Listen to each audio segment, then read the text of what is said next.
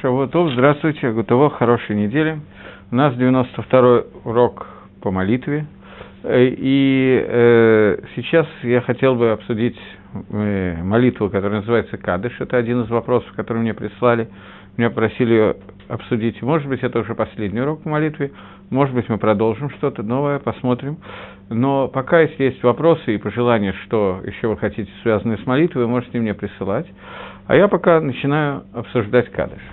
Кадыш – это тфила, которая молитва, которая очень известна. Во-первых, большая часть людей считают, во всяком случае слабо соблюдающие люди, слабо молящиеся, считают, что кадыш – это молитва, которую надо говорить по поводу смерти родителей, и что за нее надо платить деньги в синагоге, чтобы говорился кадыш – это что-то такое хорошее, связанное с родителями, с умершими вообще. Э, значит, это правда и неправда. Кадыш говорится, есть много, мне надо, чтобы на экране были вопросы – Э, значит, кадыш говорится несколько раз во время каждой молитвы, независимо от того, есть там авель скорбящий или нету, поскольку есть определенный какой-то таам, определенный дополнительный смысл кадыша, который мы сейчас будем обсуждать, и кадыши говорятся между каждыми частями молитвы. Частей, после того, как мы заканчиваем брохи, утренний брахот, перед Псукейда Зимра говорится первый кадыш – Второй кадыш говорится после Псикейда Зимра перед брохами Нашма. Третий кадыш говорится после Шмана Эсра, называется кадыш Шалем, полный кадыш, который говорится. Четвертый кадыш говорится после Гдушев, который говорится в Цион. И пятый кадыш говорится после молитвы Алейну. И есть дополнительный, как бы необязательный кадыш, который принято говорить после Ширшильем, и э, внутри Эрицесроль, где говорится еще Энка Лакейну, там говорится шестой кадыш. То есть шесть кадышей, которые мы говорим каждый раз в молитве, в некоторых, по некоторым обычным семь кадышей мы говорим. Лемайса из них обязательные пять кадишин, которые мы говорим. В случае, если, если есть авель, два из них мы говорим только если есть авель, остальные один на самом деле. Остальные кадиши мы говорим всегда. Таким образом, суть кадыша – это некий перерыв между двумя частями молитвы, которая поднимает ту часть молитвы, которая заканчивается до уровня более высокого, чем то, на чем находилась. Принято говорить кадыш по поводу умерших. Это называется кадыш и том, который говорится в каждой молитве, он говорится один раз в Паштус. Некоторые говорят больше, это уже различный мингагим, но по Паштус надо говорить только один раз.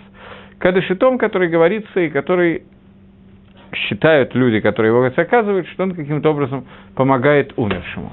Лымайся его помощью умершему. До того, как я комментирую Кадыш, я просто объясняю такую общую точку зрения. Лымайса на самом деле. Помощь Кадыша по поводу умершего, она связана с тем, что человек делает какую-то заповедь, любую заповедь, которую он делает, Лаилу Нишама, по поводу смерти кого-то из близких, особенно по поводу родителей, она, эта заповедь поднимает, она дает заслуги родителям, умершего в тот момент, когда делает это сын или дочка, который находится здесь, в этом мире.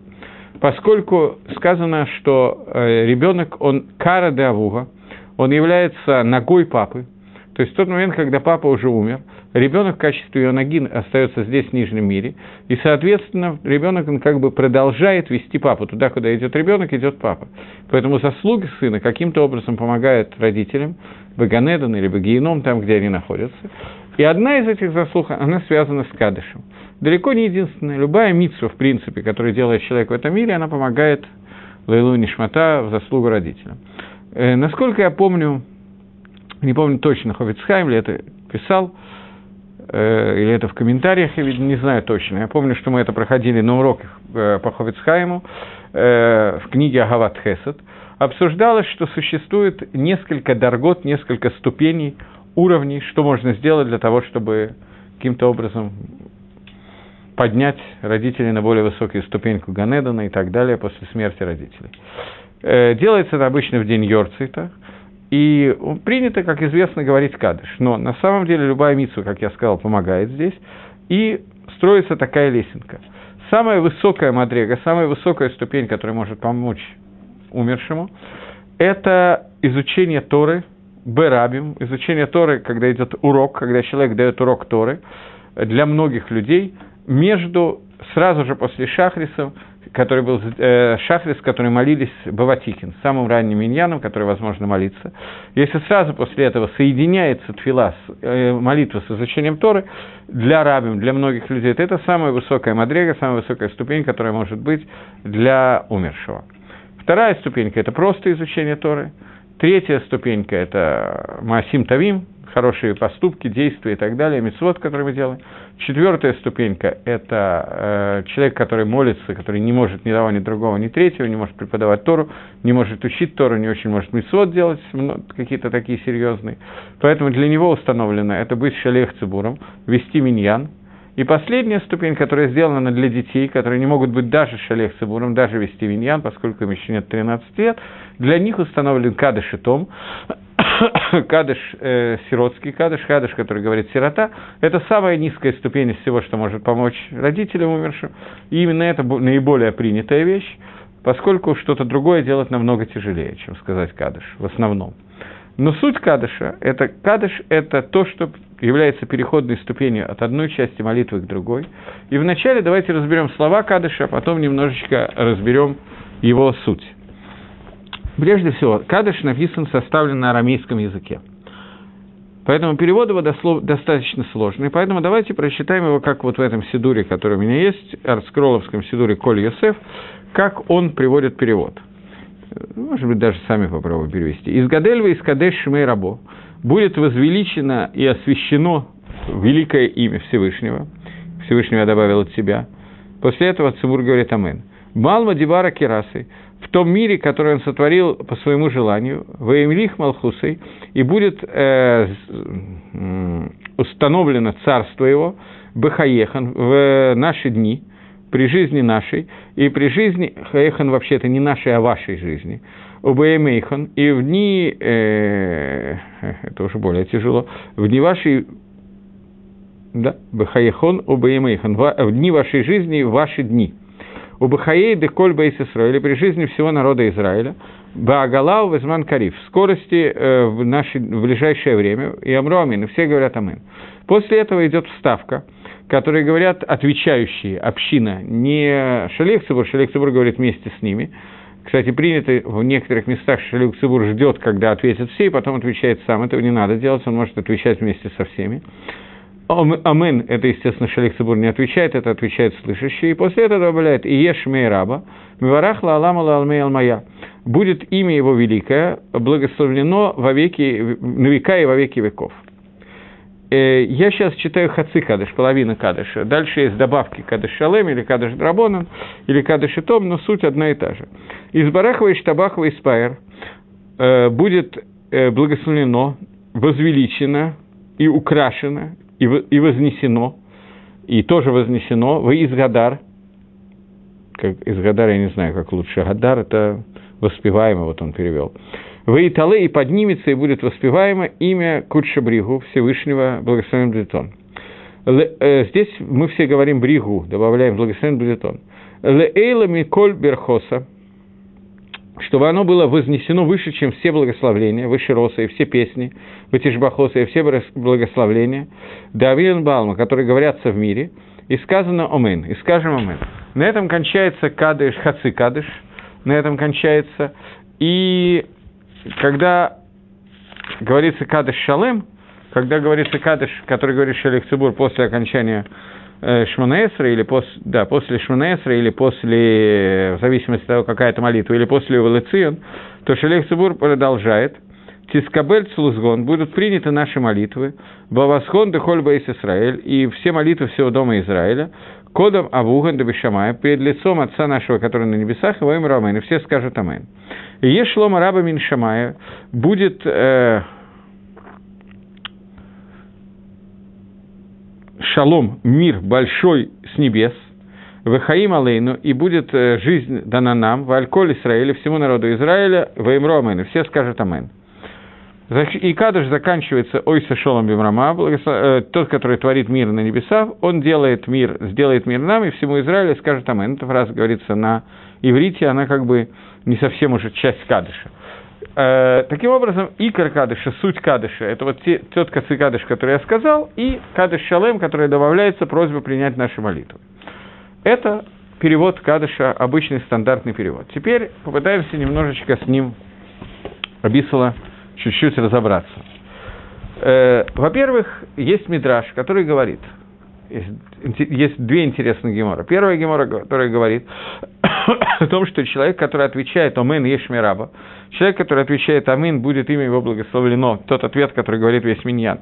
Миколя Кох изо всей силы, ему обещано, что даже если у него был плохой гзардин, плохой суд у него на 70 лет, то он снимается и делается хорошим судом. И Тосос говорят два пируша. Первый, что такое быколь кахо изо всей силы, что он кричит на всю глотку, стандартный пируш, омэн, ешмэн, ну как, как иногда кричат. А второй пируш, Миколя Кох, Кавана, имеется в виду Миколя Кавана, из всей Каваны, которую он может лить Кавен.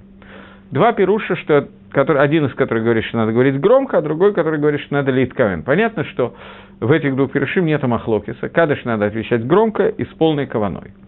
Это первое, на что надо обратить внимание. И второе, на что надо обратить внимание, это такой мидраж, который задает вопрос. Мидраж переводится в Зогаре, э, который говорит, что э, почему Кадыш написан на арамейском. Почему мы говорим Кадыш на арамейском, а не на иврите. Вся молитва сказана, практически вся молитва сказана на иврите. Кадыш, который как бы является одной из основных частей молитвы, очень важный, его можно говорить только на арамейском, он составлен на арамейском. В чем смысл этого? Э, мы сказали уже, то, что я успел сказать, что Кадыш, он поднимает каждую часть молитвы, после которой он находится, и на самом деле Кадыш, поскольку находится между двумя частями молитвы, то он как бы относится к обоим частям, является окончанием первой части и началом второй части. Например, окончанием утренних брахот и началом псукей э, дезимра. Или окончанием псукей дезимра и началом э, брох на шмаш и шма. И так далее. И обе эти части каким-то образом поднимаются благодаря шма. Сейчас какой-то вопрос появился, сейчас пытаюсь его увидеть. Есть ли ограничения по числу душ, по которым одновременно можно произносить кадыш и том? Э, смотрите, обычно кадыш говорится... Стан... Ой. Кадыш, суть кадыша, что его должен говорить сын в миньяне. Может быть, маленький сын, может быть, взрослый сын. Но суть кадыша, чтобы он говорил, его говорил один человек в миньяне. Причем кадыш и том, который обычно сегодня – говорятся 10 человек одновременно, могут говорить кадыш, или 2 человека одновременно, это негит Дина Шульханоруха, это не соответствует закону Шульханоруха. Я не говорю, что это неправильно, я потом дойду, почему так делают, но по Шульханоруху Кадыш должен говорить один человек всегда. Во всем миньяне один человек говорит Кадыш, остальные отвечают. Когда второй человек хором с первым человеком говорит Кадыш, то это на первый взгляд не имеет никакого смысла. Почему это не имеет никакого смысла? Потому что тот схуд, та заслуга, которая происходит от Кадыша, это то, что человек возвеличивает имя Всевышнего, а остальные слушают это и присоединяются к этому. Если уже есть один человек, который это делает, то когда одновременно с ним в хоровом исполнении это делает второй человек, то на первый взгляд это лишено какого-либо смысла. Поэтому Шельханорух приводит целый седер, целый порядок, когда есть несколько авелим, когда есть несколько человек, людей, которые скорбят и должны говорить кадишем, то кто из них должен говорить какой кадыш – и может оказаться, что кто-то не, не говорит кадыша вообще, потому что есть всего два кадыша, а есть три авеля. Первый кадыш говорит один авель, второй кадыш другой авель, а третий авель пролетает и не говорит кадыша вообще. Но в связи с тем, что начались в мире вот, начались ссоры в синагогах по этому поводу, для того, чтобы люди не очень ссорились, поэтому была сделана такана – которая вначале, не знаю, где она появилась точно, я читал в одном месте, что она была в Иерушалайме, но сейчас она во многих местах существует, что такое постановление, для, чтобы избежать ссор, чтобы Кадыш говорился одновременно. Но это не Микар один. Микар один Кадыш должен говорить один человек. Теперь, один человек, который говорит Кадыш, и любой другой человек, несколько человек, которые говорят Кадыши, они должны говорить, говорить Кадыши по маме, папе. Это икор, это суть Кадыша. Остальные кадишим это не является, как бы он не хаяв. По, по закону Шульханоруха, если есть человек, который хочет сказать кадыш за двоюродного брата, и он говорит, у меня вот Йорцы двоюродного брата, я хочу сказать кадыш, а есть другой, у которого есть авилут по родителям, то тот, у кого есть Йорот и по двоюродному брату, он Кадыша не говорит. Ему говорят, извини, пойди в другой минян, где нету Авеля. Если такого миняна нет, то ты не скажешь Кадыш. Ты не обязан говорить Кадыш, есть человек, который обязан, и он тебя отодвигает. Все. Нет такого, чтобы сказали одновременно по Шульханоруку и по Геморе. Так она, которая была сделана, постановление, которое было сделано, она разрешает говорить одновременно несколько кадышей. Но там тоже шла речь о том, что каждый говорит кадыш по одному какому-то человеку. По идее, по своим родителям. Теперь, бывает ситуация, которая достаточно редко, но встречается. Сегодня она встречается намного чаще, чем когда-то. Ситуация, когда человек, э, не мож, нету человека, который э, будет говорить кадыш по умершему. Умер Плуни Альмуни, умер некто. У него есть дочка и нету сыновей. И некому по нему сказать кадыш. В такой ситуации мог, может говорить кадыш внук, даже если у него живы родители. Внук, потому что Бней Баним Кибаним, так мне в свое время посак Раф Ильяшев, я не знаю точного Макор этого, если кто-то, кто с этим спорит, но мне лично Раф Ильяшев, Зихрон Левроха, благословенной памяти, разрешил говорить кадыш по бабушке, если у бабушки есть только мама и нету детей. Теперь, сегодня появилась новая ситуация, когда дети есть или внуки есть, но они так хотят говорить кадыш, как э, заниматься парашютным спортом. Парашютным спортом немножко больше. Им значительно проще пойти и отмазаться деньгами, заплатить кому-то, кто будет говорить кадыш. Чтобы ему не надо было ходить в синагогу и так далее. Или он просто неверующий человек, но по каким-то причинам хочет сказать кадыш. Есть ли смысл в этом кадыше – большой вопрос. Принято брать деньги и говорить кадыш, чтобы у этого человека была хотя бы не схуд кадыша, но хотя бы схуд сдоки, который он дал для кадыша. Награда за сдоку, которую он дал, это тоже какая-то награда. Но бывадай, бывадай, на 100% икр кадыша – это когда его говорят дети, а не кто-то другой. Если это они не могут говорить кадыш, то пусть делают какие-то другие митцвот, Тора, Лешем, Шамай, во имя небес. Это значительно большая награда, чем просто заплатить кому-то, кто будет говорить кадыш. Тем не менее, поскольку этот Минхакит Пашет – этот Мингак очень принят, его оставили, потому что иначе ни кадыши не будут делать, ни цдоку не будут давать, ни то, ни другое, так хотя бы цдоку дадут. Хотя бы какой-то смысл в этом есть. Поэтому я предлагаю людям, которые меня слушают, они могут оказаться в ситуации, когда умер кто-то из их родственников, есть дети, которые неверующие, которые не собираются за кадыш, которые, в принципе, могут дать сдоку, чтобы сказали кадыш.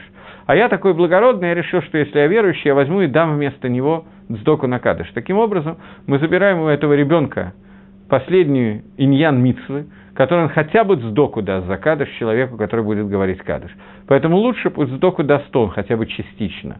Потому что икор схута, икор заслуги, суть заслуги, который говорится, э, который получает умерший, это за заслуги своих детей, а не заслуги двоюродных братьев, которые счастливы тем, что они сделали чу, и теперь хотят заплатить за кадыш и забрать эту миссу у детей. Потому что в данном случае нету никакой тогда, как бы дети ничего не сделали. Теперь вопрос, который мне был задан. Есть человек, Рувен, который зарабатывает тем, что он э, говорит Кадишу. Теперь, этот Рувен взял на себя 15 кадышей. Или он габай в синагоге, он этим не зарабатывает, но в синагоге кроме него некому говорить кадыши. К нему пришли в деревню Тьма Таракань, пришли и сказали, что вот говори кадыш за этого, на завтра за этого, на послезавтра за этого, и в результате ему в течение года надо сказать 15 кадишем. Это происходит. В этой ситуации, если некому говорить, то нет ограничений, человек может сказать кадыш просто за всех. Но это очень бдиавит, это очень постфактум. Другая, с другой стороны, что можно сделать, если нет другого выхода? Ничего. Поскольку я уже сказал, что в этой ситуации основная награда не за то, что говорится кадыш, а за то, что за кадыш заплачено, это не мои слова, я знаю, от кого я их взял.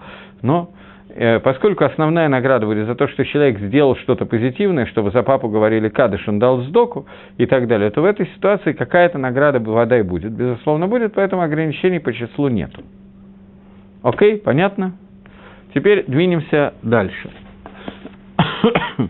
Двинемся дальше. Э, Кадыш говорит Мидраш, что Кадыш должен быть сказан не на иврите, а на арамейском языке. И это не совсем понятно. Э, если Кадыш это такой имеет большой смысл и так далее, то почему его единственная молитва, которая существует на арамейском языке, она составлена именно на арамейском, а не на иврите, несмотря на такой или именно по причине такой важности этой молитвы. Почему это сделано на арамейском языке? Э, ответ на этот вопрос, э, ответ на этот вопрос дает Мидраш, который говорит, что поскольку Малахей и Ашер – это ангелы, не понимают арамейского, они не очень полиглоты, другие языки, может быть, и знают, на арамейский нет, то поэтому мы говорим кадыш на арамейском, поскольку это такого высокого уровня молитва, то мы опасаемся, что если она будет сказана на иврите, ангелы ее поймут, то они станут завидовать нам. Поэтому кадыш говорится на арамейском языке. Это мидраж довольно известный. Э, он изложен в Тосфос в Брохас, но Гемора Брохас, к сожалению, я не нашел перед уроком, поэтому я его говорю примерно так, как там написано. И тут надо попытаться разобрать, это уже Тосфос не пишут, и нам надо попытаться разобрать и понять, почему, э, что вообще означает эта кина, эта зависть, которая есть у Малахея Ашерету ангелов, почему ангелы вдруг стали завидовать именно Кадашу, и в связи с чем, чтобы они не понимали, о чем идет речь, соответственно, не завидовали, Кадаш сказан на другом языке. Для того, чтобы это понять, я приведу пример – понятии зависть существует несколько видов зависти, два основных вида зависти. Первый вид зависти – это когда я вижу, что у Равена есть какая-то штучка, и я тоже хочу точно такую же. Я один, а это кто в нарядной маечке, я один такую же хочу. Высоцкий пел. Это один вид зависти, когда я вижу, что у человека что-то есть, и хочу, чтобы у меня было то же самое. Есть второй вид зависти, когда человек находится на достаточно высоком уровне, и вдруг видит, э, приведем, я не знаю, приведу какой-нибудь пример, может быть, не самый удачный, что человек э, работает раввином, он достаточно высокого духовного уровня, большой талмит хахам, большой мудрец Торы, и вдруг он видит, что есть какой-то человек абсолютно амгарец, безграмотный и так далее, который занимает должность Рош Ешива. Был какой-то вопрос, но он исчез. И вдруг он занимает должность Рош Ешивы. И человек завидует не потому, что он хочет то же самое, он, может быть, тоже сейчас находится на уровне Рошишивы и работает Рошишивы. Просто ему кажется неприятным, неправильным, и это вызывает его зависть, что как человек, который должен работать, по идее, дворником по своему интеллектуальному и духовному уровню, как он вдруг работает таким большим раввином и так далее. Кто он такой, чтобы занять это место? Так, теперь э, какая-то надпись, которая появляется почему-то по частям – имеет смысл по собственной инициативе сказать кадаш за просто знакомый, если я знаю, что его родственники не только не будут говорить, но и дать за него сдоку тоже не собираются. Э, на этот вопрос я не могу ответить. Я не знаю, когда это говорит не сын и не, не кто-то из близких очень родственников, который как бы является продолжением умершего, какое значение в том, что они говорят кадыш? Я не, этого я не знаю. Потому что суть того, что поднимает человека после его смерти, каким-то образом может его сдвинуть, это его дети. Если дети не участвуют в этом процессе, ни кадыши, ни митсвы, ни цдоки, ни шмоки, ни не знаю чего, то очень трудно понять, имеет ли это какое-то значение. Вода, что очень маленькая, много меньше, чем стандартный кадыш. Я вижу, что многие люди очень серьезно следили и говорили кадыш по тем, по кому некому говорить кадыш. Э, на что они опирались, я сказать не могу. Но я видел, что достаточно Талмидей Хахомим это делали, поэтому, вероятно, какое-то значение это имеет. Но доказательств, кроме как Маасим, которые были, действий, которые я видел, других доказательств у меня нету. В основном, самые большие Талмидей Хахомим такого не делали. Поэтому я точно не могу ответить на этот вопрос. У нас есть в синагоге человек, который говорит кадыш всегда, два человека. Просто всегда, нету так, чтобы он пропустил кадыш. Кинере, скорее всего, он говорит кадыш просто по поводу того, а вдруг кто-то умер сегодня, и по нему некому говорить кадыш. Вот на таком уровне. Имеет ли это смысл? Если да, то очень маленький. Это очень красиво звучит, но если это имеет смысл, то очень маленький смысл. Ибо паштус, они мешают говорить кадыш тому, кто хаяв сказать кадыш. Поэтому ответить на этот вопрос я не могу. Я как-то ответил, но более подробно я не могу. Так вот, существует два вида кины, два вида зависти – Первый вид зависти, когда я вижу какую-то вещь и хочу точно такую же, просто потому что мне нравятся эти вещи. И второй вид зависти – это когда я завидую человеку, потому что он находится выше, чем он может находиться. Он не имеет к этому отношения. Новый вопрос. А если нет сыновей, чтобы читать кадыш? Скажите, а о чем я говорил в течение последних 15 минут? Последние 15 минут я объяснял, что кадыш установлен – это самое мелкое из тех вещей, которые могут сделать люди, которые хотят поднять своих родителей. Во-первых, я хочу понять, если нет сыновей, чтобы читать кадыш, а кто есть? Если есть внуки, то я сказал, что внуки, они вместо детей могут читать кадыш. Если есть дочки, то мы сказали, что основная задача – это сделать какую-то мицу и посвятить ее Лейлу Нишмато для, для того, чтобы схуд в заслуги родителей. Если нету ни дочек, ни сыновей, никого нету, то никому не надо читать Кадыш, Бапаштус. Просто никому ничего не надо делать по этому поводу. Если же есть сыновья или дочки, то они должны не кадыш считать. Кадыш – это одна из самых мелких вещей, которые, о которых пишет Хофицхай. Они должны делать заповеди и изучать Тору, Лейлу, Нишама и так далее. Это то, что должно быть сделано. Окей. Сколько я уже ответил на этот вопрос, то я двинусь дальше. Я понимаю, что я немножко потрясаю основы того, что есть. После какого-то урока мне позвонил кто-то по другому поводу и сказал, что вот ты на уроке сказал, что искр можно читать без миньяна. Как такое может быть? Э, наверное, они тебя неправильно поняли. Я говорю, нет, они поняли правильно. Мне казалось, что это написано в Шельханорахе, оказалось, что это написано не в Шельханорах Гешерахаем, но это вещь, которая простая и совершенно очевидная. Да, Искар можно читать без миньяна. Да, Кадыш – это не самое основное, что надо делать человеку, у которого умерли родители. То, что сейчас принято во многих местах иначе и так далее, это связано с нашей безграмотностью, а не чем-то другим. Но, тем не менее, Кадыш имеет огромный смысл, вне зависимости от того, умер кто-то или нет. Икор Кадыша, суть Кадыша – большую часть кадышей, говорит Шалех Цибур, ведущий миньян, а не сироты. Это надо понимать, это икр кадыши. Кадыши том – это второстепенная часть кадыша. Появляется еще какая-то надпись, медленно.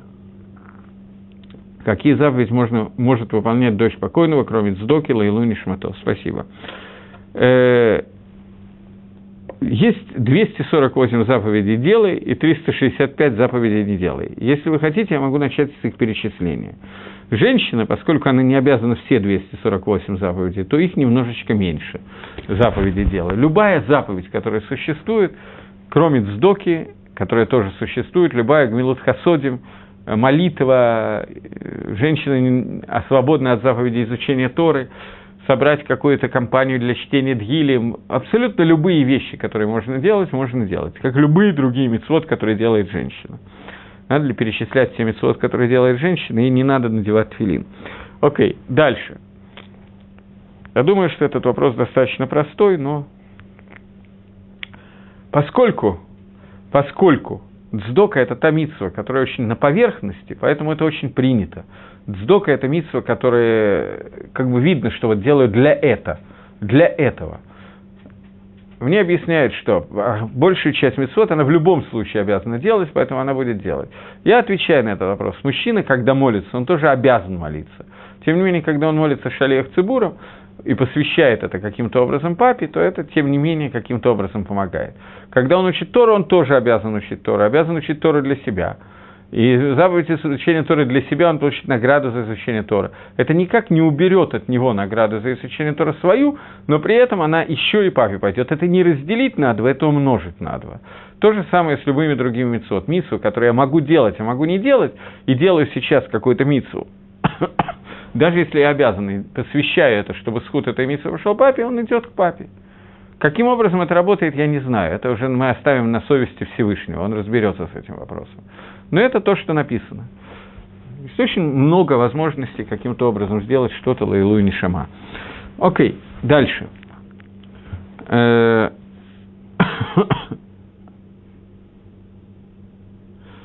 Еще вопрос. Наверное, Кадыш принято читать в любом случае, потому что несоблюдающие евреи не будут выполнять никакие другие мецвод, так хотя бы Кадыш пусть закажут. Надо комментировать? По-моему, нет. Э, человек, который... Что значит закажут Кадыш? Дадут сдоку на Кадыш, у него будет схуд того, что... Э, у него будет награда за то, что он дал сдоку. Кадыш он не говорит, Кадыш говорит другой человек. Мои уста не говорят Кадыш, все равно, говорят уста другого человека. Понятно, что поскольку я сделал какие-то действия для того, чтобы это было произведено, то какая-то награда за это будет. И понятно, что награда человека, который пришел в синагогу и сказал Кадыш, она в сто, сотни раз, я не знаю, как это измерять, она совершенно несоизмерима с наградой за то, что я попросил кого-то прочитать Кадыш, потому что мне лень идти в синагогу я работаю, я не хочу терять деньги и так далее, я зарабатываю тысячу долларов в месяц, я отмажу тебе 100 долларов и читай кадыш. Есть разница между этими вещами, это очевидно. Окей. Я хочу еще раз, десятый раз повторить. Мне важно, чтобы это было понятно, как дважды два четыре. Суть Кадыша – это не поминальная молитва по поводу умерших родителей. Суть Кадыша – это из Гадельва, из Кадеш Шмейрабо, который мы сейчас начинаем разбирать. Будет возвеличено имя Всевышнего. Задумайтесь над переводом Кадыша, который мы только что с вами вместе перевели. Еще вопрос. Другой человек будет его шалехом. Окей. Скажите, а я могу послать сделать своего шалеха, надеть вместо меня тфилин, потому что я хочу поспать. Я очень устал, я хочу завтра полежать дома поспать и назначить шалеха, дам ему даже свои твилин, чтобы он свои твилин намотал себе на руку и на голову, а я в это время буду спать и выполнять митсу твилин. Все очевидные вещи, что не все можно сделать, не, не на все можно сделать шлихут. Не, не на все человек может быть шалехом. Я могу для того, чтобы это было более э, как бы, пикантно и более грубо звучало, можно ли назначить другого человека шалехом, чтобы вместо него выполнить заповедь «плодитесь и размножайтесь» и так далее. Я могу, можно много поизощряться на эту тему. Далеко не все вещи работает шлихут на это. Шлихут не работает на вещи, которые связаны с телом самого человека. Кадыш должен говорить «я сам». Я сам должен прославлять имя Всевышнего.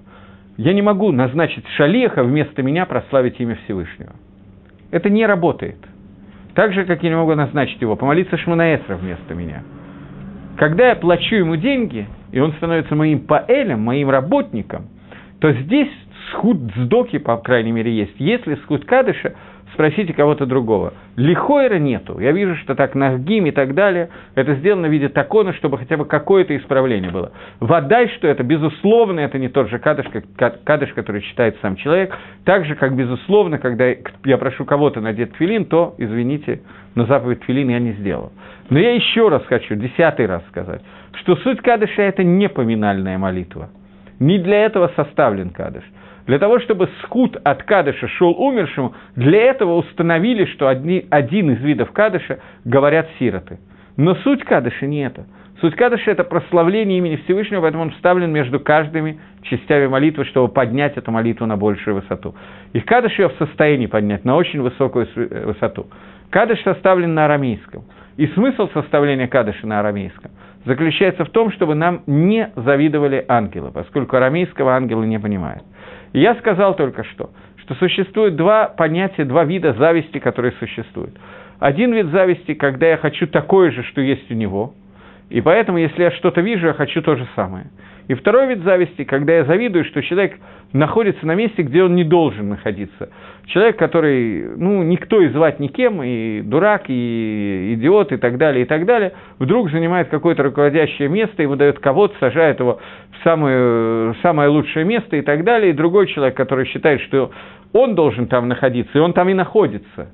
Он сидит на, рядом с ним с же, в, на этом же месте. Он просто думает, какое отношение этот человек имеет к тому ководу, к тем почестям, которые ему оказывают, на том уровне, на котором он находится. Второй вид зависти – это зависть, которой мы опасаемся со стороны ангелов. Суть Кадыша, о которой мы говорим, да будет вознесено имя Всевышнего и поднято имя Всевышнего, возвысится и осветится его великое имя в мире, который сотворен во воле его, и остановит он царскую власть при жизни вашей, и в дни вашей, при жизни всего дома Израиля, в скорости в ближайшее время, и скажем Амен. Ангелы, которые видят Гадлу с Гашема, величину Гашема, намного порядков выше, чем видим мы, люди, то ангелы завидуют, как люди могут получить право говорить о величии Всевышнего. Кто такой человек, чтобы он говорил о величии Всевышнего? Это то, что меша, может мешать ангелам. Поэтому для того, чтобы это им не мешало, чтобы у них не было вот этого вот вида кины, этого вида зависти, для этого, говорит Мидраш, что установили ангелы, э, что установил э, Рабоним, установили, чтобы Кадыш говорили на арамейском языке, поскольку арамейский язык ангелы не понимают.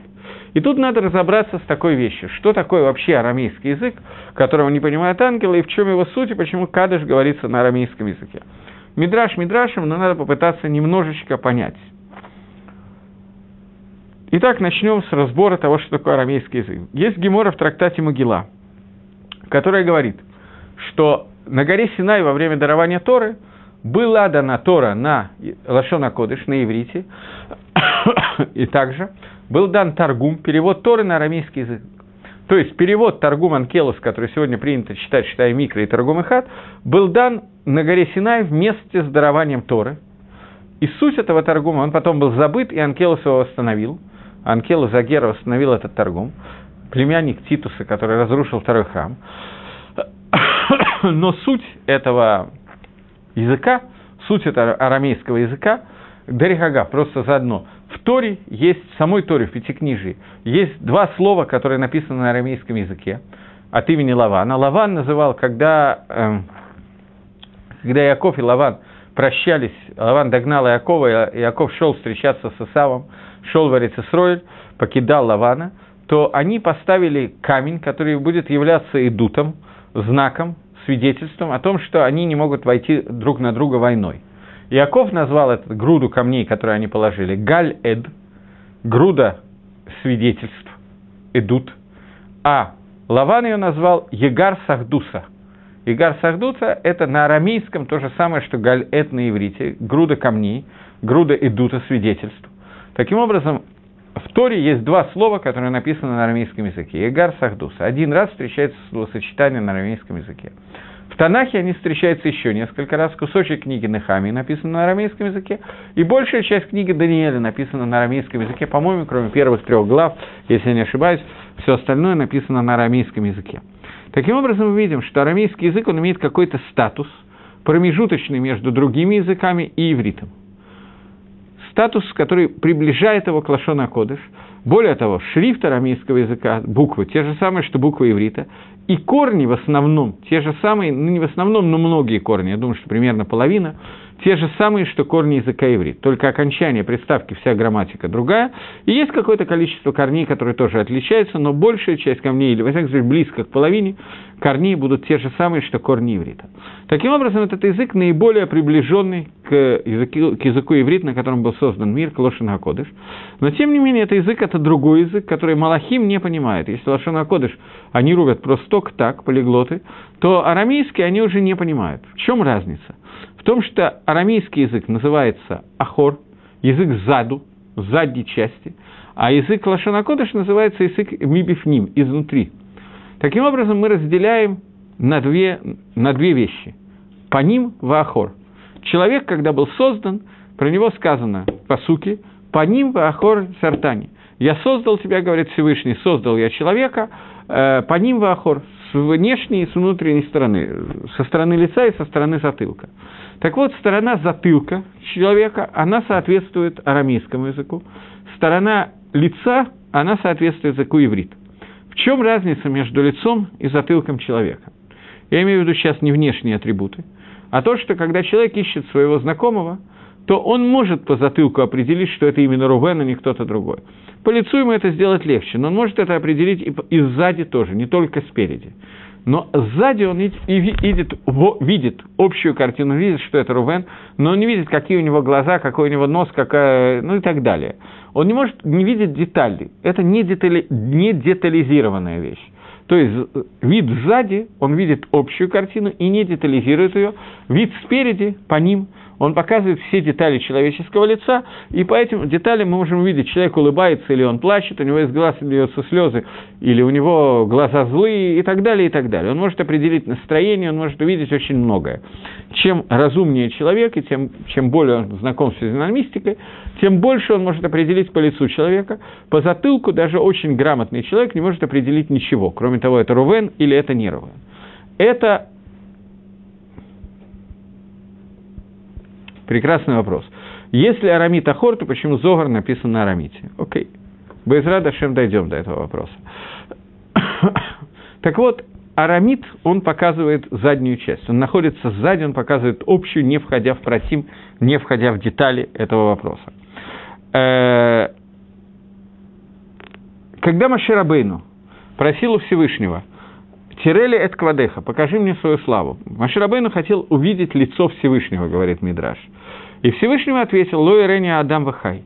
Не может видеть меня человек и остаться в живых. После этого Всевышний говорит, ну что-то я тебе покажу. Он загоняет Маше в пещеру, Даригагав в этой же пещере, после этого находился, прятался Илья Уганове, в той же самой пещере, что Машарабейну. Он загоняет его в пещеру, закрывает эту пещеру. Маше слышит, как Рог, Гакодыш, Рог Всевышнего проходит мимо пещеры и видит Гакодыш Баругу сзади – что, что означает видит его сзади? сказано, что ты увидишь мой ахор, а по ним лотере. Кило и рени адаваха. И ты увидишь меня сзади, а спереди не увидишь, потому что не может видеть меня человек и остаться в живых. Мидраж говорит, что Маше видел головной узел Тфилин Всевышнего. Но пшада пашут, простой перевод того, что написано, сказать, что здесь есть какой-то пшат, я сказал пшада пашут, сказать, что здесь какое-то простое понимание, очень трудно. Но обычный перевод написано, что Маше увидел Ахор, заднюю сторону Творца. То есть он увидел общее направление того, как Всевышний руководит миром, и не увидел детали этого в том переводе, в том аспекте, как это я сейчас вам объяснил, сказав, что Ахор означает э, общую картину, а не, деталь, а не детализированную картину. Э, сейчас, секундочку.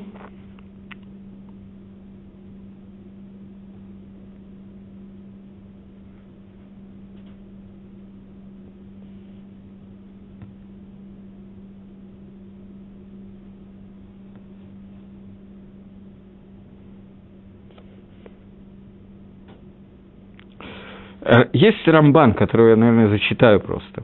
Рамбан говорит на этот посук, который я только что приводил, о том, что Лойрени Адам Вахай, говорит Рамбан. Кимарега по ним шишалта лоту хали ратан. Потому что ты просил у меня увидеть маре по ним, вид лица, его ты не можешь увидеть. Векарати бешем Гашем лифанейха. И я, это все от лица Всевышнего идет, прямая речь, что сказал Всевышний. Я вызову перед имени Всевышнего перед тобой – что я назову перед тобой большое имя, Шилота Халерату, имя, которого ты не можешь видеть. Паханотибо – это Шерахон, и я этим именем я буду э, милосердным к тому, кому я хочу быть милосердным. Варихам тибо это шерарахем. Буду милостивым к тому, кто хочу быть милостивым. Шетеда бакрия гаги. Медат гаханинау медат рахами. Что посредством этой крии, посредством этого имени, этого названия, ты, Маше, ты увидишь меру э, ханины, добра и милосердия, а шериханену рахмену бешми ватуви, которым я пользуюсь для того, чтобы сделать рахамим и хен, это две, две меды, бесконечное добро и рахамим, ограниченное добро, и все добро, которое передо мной. То есть, мы не можем постичь суть того, что такое Гашем, но когда мы обращаемся по имени Гашему, который выражает какой-то атрибут, и мы обращаемся через атрибут милосердия ко Всевышнему – то, э, то мы обращаемся как бы через ахор, через заднюю часть, но сахаколь, в конце концов, ахор, он, задняя часть – это задняя часть от лица. Поэтому лицо вступает каким-то образом в игру, но через общую картину. Мы видим общую картину, мы не можем рассчитать, каким образом Всевышний именно работает как милосердие, или как хесед, или какая-то другая часть – но мы видим проявление этого, мы увидим как бы в общей картине. Это то, что хочет сказать Рамбан, так как его объясняют. Э,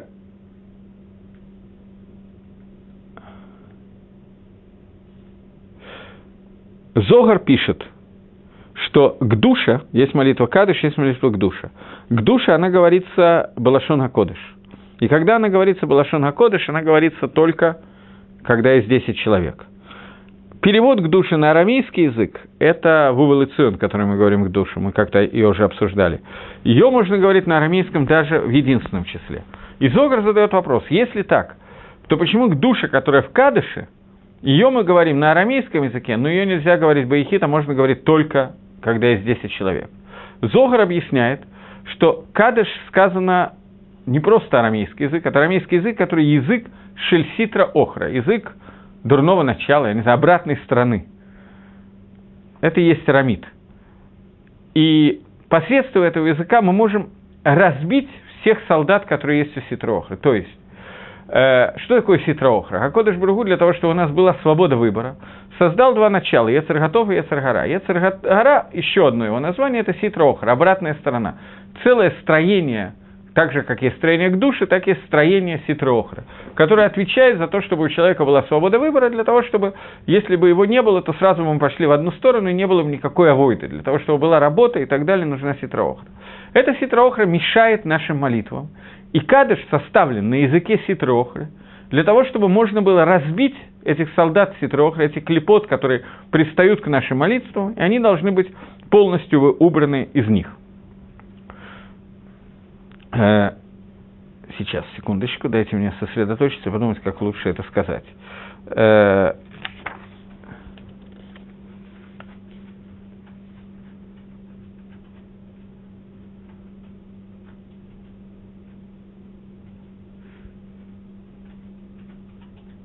Давайте скажем таким образом. Внутри наших молитв можно разделить на определенные вещи. Человек, который молится, он молится, как правило, это чуть не икор его молитвы, о том, чтобы ему было хорошо. Он просит Всевышнего, чтобы у меня было много денег и так далее, и так далее. Немножко, на самом деле, это немножко похоже на анекдот, когда кто-то там поймал золотую рыбку, и золотая рыбка ему говорит, загадай три желания. Примерно так же мы молимся когда, я не понял вопросы, как это связано с чтением Алейна Лешабех в конце молитвы, я просто не понял, о чем идет речь. Так вот, э, немножко наши тфилот, шманесра и так далее, немножко напоминает, моли, э, когда новый русский, вот, я другой анекдот вспомнил, блондинка поймала золотую рыбку. Рыбка просит ее выпустить на волю и говорит, что выпусти, я три желания исполню. Блондинка задумалась и говорит, я хочу много денег, квартиру и машину – это раз, и так далее – когда мы молимся Хакодыш Баругу, у нас тоже идет вопрос основной, который у нас идет, это вопрос о том, что лично я хочу. Человек, который нормальное состояние человека, это обращаться ко Всевышнему, не только ко Всевышнему, со своими мелкими эгоистическими или крупными эгоистическими вопросами. Существует понятие катан и понятие гадоль. Человек делится на взрослого и на ребенка – в чем разница между катан и гадоль, между взрослым и ребенком? Разница не в размере. Ребенок однодневный, он э, маленький, но он больше, чем э, муравей, больше, чем многие другие. Он достаточно, может быть, крупная величина. И не в том, что он умеет ходить или не умеет ходить, потому что старичок, который уже лежит в полубессознательном состоянии, он тоже немножко не умеет ходить уже в это состояние, но он гадоль. А этот ребенок это катан. В чем разница основная между понятием катан и понятием гадоль? Ребенок катан маленький, его состояние такое, что он ощущает только себя. Ничего другое в мире для него не существует. Он хочет кушать, ему дискомфорт, он орет. Он э, уделался, ему надо поменять титуль, реакция та же самая. И так далее. Все, что ему дискомфортно, он выражает одним и тем же криком, для того, чтобы ему изменили ситуацию, в которой он находится. Когда ребенок постепенно подрастает, у него возникает ощущение – у некоторых, во всяком случае, что в мире кроме него есть еще что-то, и мир устроен не только для него. Но, тем не менее, основное, что существует в мире на протяжении многих лет, это будет для него. Он понимает, что существуют родители, и к родителям надо хорошо относиться, не надо их злить, потому что иначе они накажут, или иначе они не дадут мне конфетку. Но главное в нем останется слово «мне». И это длится, в лучшем случае, до 13 лет, до бармитсвы. В худшем случае это продолжает длиться дальше. В каком-то состоянии ребенок становится все взрослее и взрослее, иногда к 50, иногда к 80 годам он становится более взрослый, и он начинает понимать, что в мире есть не только он и не только человек, что мир состоит из Творца. На, наоборот, мир состоит, в мире нет ничего, кроме Творца, все остальное это мелкие эпизоды. Таким образом меняется его молитва и так далее. Суть Шманаэсра – это молитва, которая как бы молитва декатнус, молитва катана – когда мы просим о парносе, о здоровье, о том, о том, чтобы у меня было то-то и то-то и то-то. Максимум, до которого мы можем дойти в этой молитве, мы можем дойти до того, что эту молитву мы раз... проявляем его, объясняем его через лашон рабим, через множественное число. Шивену авину латаратеха, возврати нас, наш отец, к нашей Торе. Мы будем говорить Рафаэну Хашем Элакейну, Э, плуни такой-то и такой-то, мой родственник или меня самого, беток шархола Израиль, внутри других э, больных Израиля. Это максимум, до чего мы можем дойти. Но икор нашего интереса, суть нашего интереса, это я любимый. Если есть вопросы, то вы можете задавать. Так вот, это кадыш, э, это обратное кадышу. Кадыш, вся молитва кадыш, она ровно наоборот. Она написана бегатлус, она написана взрос, для взрослого – все, что мы просим в Кадыше, это из Гадельва, из Кадеш Мейрабо. Чтобы твое имя было возвеличено, оно было увеличено, оно достигло того, чего оно должно достигнуть. Это суть Кадыша. Поскольку все наши молитвы, которые существуют, я еще раз повторяю, суть Кадыша – это не то, что я молюсь в связи с тем, что у меня хас вышелом умер кто-то из родителей.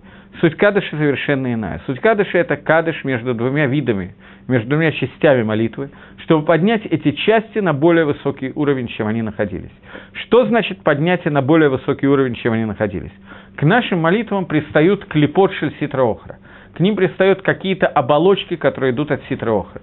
Ситроохра – это такая же часть бри, творения, как все остальное. Но она пристает и мешает сделать то, чего мы должны достигнуть. Каким образом она пристает к тфиле, к, тфиле, к молитве? То, что я только что сказал. Молитва превращается в молитву катана, а не в молитву гадоля. Молитва превращается в просьбу младенца, который просит, чтобы у него все было, и как мне кто-то, мне очень понравился тост, который мне сказали уже довольно давно, но мне он, сейчас я его вдруг вспомнил. Выпьем же за то, чтобы у нас все было, и чтобы нам ничего за это не было. Так вот, именно это суть нашей молитвы, чтобы у нас все было, и нам ничего за это не было. Что у нас не было и сурим, но у нас было много денег, машина и квартира – это раз, как сказала блондинка. Это икор наших твилот. И это, этот икар твилот, это суть наших твилот – это не то, что имели в виду Аншейк Неса Дагдала, но это прекрасно входит в те слова, которые составили Аншейк Неса Дагдала, и мы прекрасно метковним именно на это и ни на что другое. Кадыш, откуда это взялось? Это и есть те клепот ситрохра, о которых я сейчас говорю. Те оболочки, те шташилуха от ситрохра, которые пристает к нашей молитве и превращает их в молитвы декатнус, молитву катана, ребенка. Кадыш – это то, что должно поднять это до более высокого уровня, превратить их в молитву Гадоля. Поэтому суть Кадыша только одна, чтобы твое имя Всевышний было увеличено, чтобы проявилась твоя слава Творец. Больше мы ничего не просим. Кадыш – это просьба, поэтому она Баасара. Почему Баасара? Потому что должен быть Ида, должна быть Кагила, чтобы вся Кагила участвовала в этом. Она сказана на арамейском, потому что она ее задача убрать эти клепот, которые идут от ситроохры, а ситроохра, как мы договорились, идет из арамейского, а не из иврита. Поэтому кадыш тоже на арамейском. И таким образом, ну, в общем, то, что я хотел, я думаю, что я высказал, и вы поняли, что я имею в виду. Ой, теперь, немножко проиллюстрировать этот пример. Есть такие хазаль, мудрецы благословенной памяти, которые говорят «Рашоим амдим аль элогейгем» Рашоим нечестивцы стоят на своих богах. Как мы нашли у Паро, который говорит «Гу амет алиэйор». Паро стоял, э, в Торе сказано, что Маше встретил Паро, который стоял на реке. Что значит стоял на берегу реки? Еор – это был Элогим Шельпаро, это было его божество, это его Авойдозора было. И суть этой Авойдозора – это служить мне. Это вот то, что я говорю про, э, про это то, что я говорю про э, клепот, о которых я говорю, что клепот, они показывают, вот эти вот оболочки, они показывают, что мы приближаемся к тому, что из молитвы делаем свои просьбы. Это означает, что мы пытаемся заставить Всевышнего служить мне, потому что я являюсь икаром. Теперь появился логичный вопрос. А что с женщинами? Женщины вообще хорошо. Они же не молятся в миньяне, что их молитва без кадыша – Э, у женщин тяжелее с этим вопросом. Во-первых, почему женщины не молятся в миньяне, я не знаю. Есть Израт Нашими, некоторые женщины молятся в миньяне. Но я совершенно согласен с тем, что большая часть женщин молятся не в миньяне, а молятся дома. Потому что для женщин тфила не является основной частью их авойды. Женщина, она создана для работы в доме. Лалам лакарати лаишти эла бейти. Я никогда не называл свою жену иначе, как свой дом, говорил Раби Йоси. Женщина, она создана для того, чтобы содержать дом. Она более материальна, чем мужчина. Ее авойда более материальная, чем мужская авойда.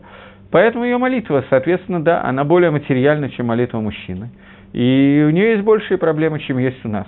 Правда, надо сказать, что до сегодняшнего дня я думаю, что большая часть из вас не предполагали, что с помощью кадыши мы меняем что-то в нашей твиле. Поэтому что с женщинами, то же самое, что с нами пять минут назад никакой разницы особенной нету. И я вам еще хочу сказать то же самое, что с нами завтра, потому что даже прослушав этот урок, я далеко не уверен, что он так хорошо подействует, и мы сразу же наши молитвы поднимем на невероятно высокий уровень. Э, есть нашим цитканиот, есть праведные женщины, которые справляются с этим без кадыша. Я сейчас говорю направление, которое дает кадыш. Кадыш Дарабона для сироты обязателен или нет? Нет. Кадыш вообще для сироты не обязателен. Есть хиюв, еще раз. Есть хиюв для сироты, быть шалехом цибура. Если сирота ребенок и не может быть шалех цибура, или если он не может читать, поэтому он не может быть шалех цибура, то в этом случае для него установили кадыш. Он может сказать кадыш и том, может сказать кадыш дерабонан. Основное для него кадыш и том. Дэр Хагав стам. Аризаль считал, ровно наоборот тому, что я сейчас говорю, на эту тему есть Махлокис, Аризаль считал, что Кадыш Драбонан является очень важным, чуть не основным для Итома. Я забыл про этого Аризаля. Откуда Аризаль это взял, я не знаю, но я полагаюсь на то, что он знал, откуда он это взял. Поэтому многие хасиды, которые идут за Мингагом Аризаля, они очень серьезно относятся к тому, что был сказан Кадыш Драбонан обязательно. Но они говорят этот Кадыш Драбонан до Тфилы. У нас в Эрице Сройль, когда есть еще один Кадыш Драбонан после Тфилы, то больше следят за Кадышем Драбонан после Тфилы. Обязательно сказать один Кадыш в день, обязательно для сироты. А понятно, что для родителей какая-то схуд, заслуга будет за любой кадыш и кадыш, который мы скажем. И не только за кадишем, почему-то все никак не хотят это усвоить. За остальными митцвот тоже и ничуть не меньше. Окей, э, секунду.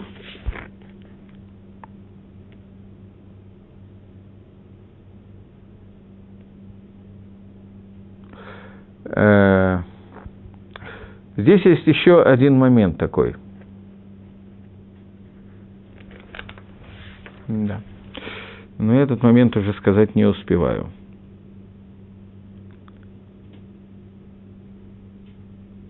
Есть Тосфос, который, я не буду говорить то, что я хотел сказать, есть Тосфос, который есть в Геморе Брахот, которые говорят две каваны посука из Гадельва из Кадеш Шмейрабо. Первого посука Кадыша, который является основным который мы переводим как «будет увеличено и освящено Твое великое имя».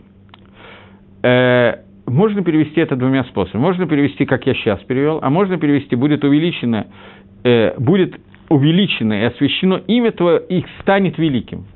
Ты возвеличь Твое имя, сделай его великим. Можно сказать, что имя великое пусть освестится, а можно сказать, сделается великим. Тосос приводит второй комментарий, что Пшат Кадыша – это пусть имя Твое сделается великим – э, то есть на сегодняшний день есть какой-то хисарон, какой-то изъян в этом имени, и мы молимся о том, чтобы оно стало великим.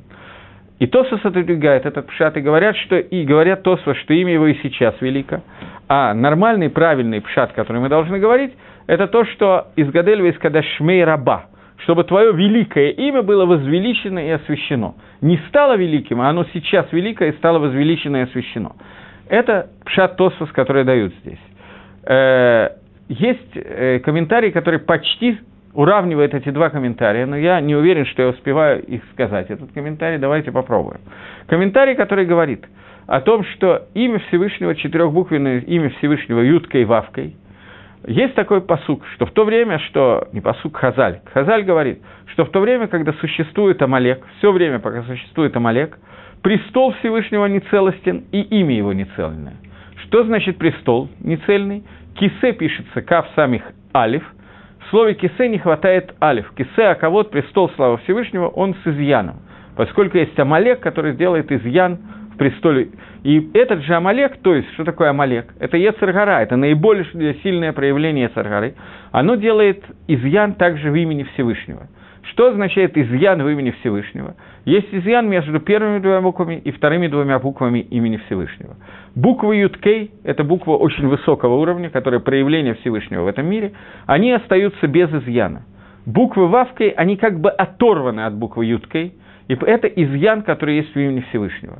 И когда мы молимся в Кадыше, мы хотим совместить эти буквы, чтобы проявление всех четырех букв вошло в этот мир. Четырех букв Юткой и Вавкой.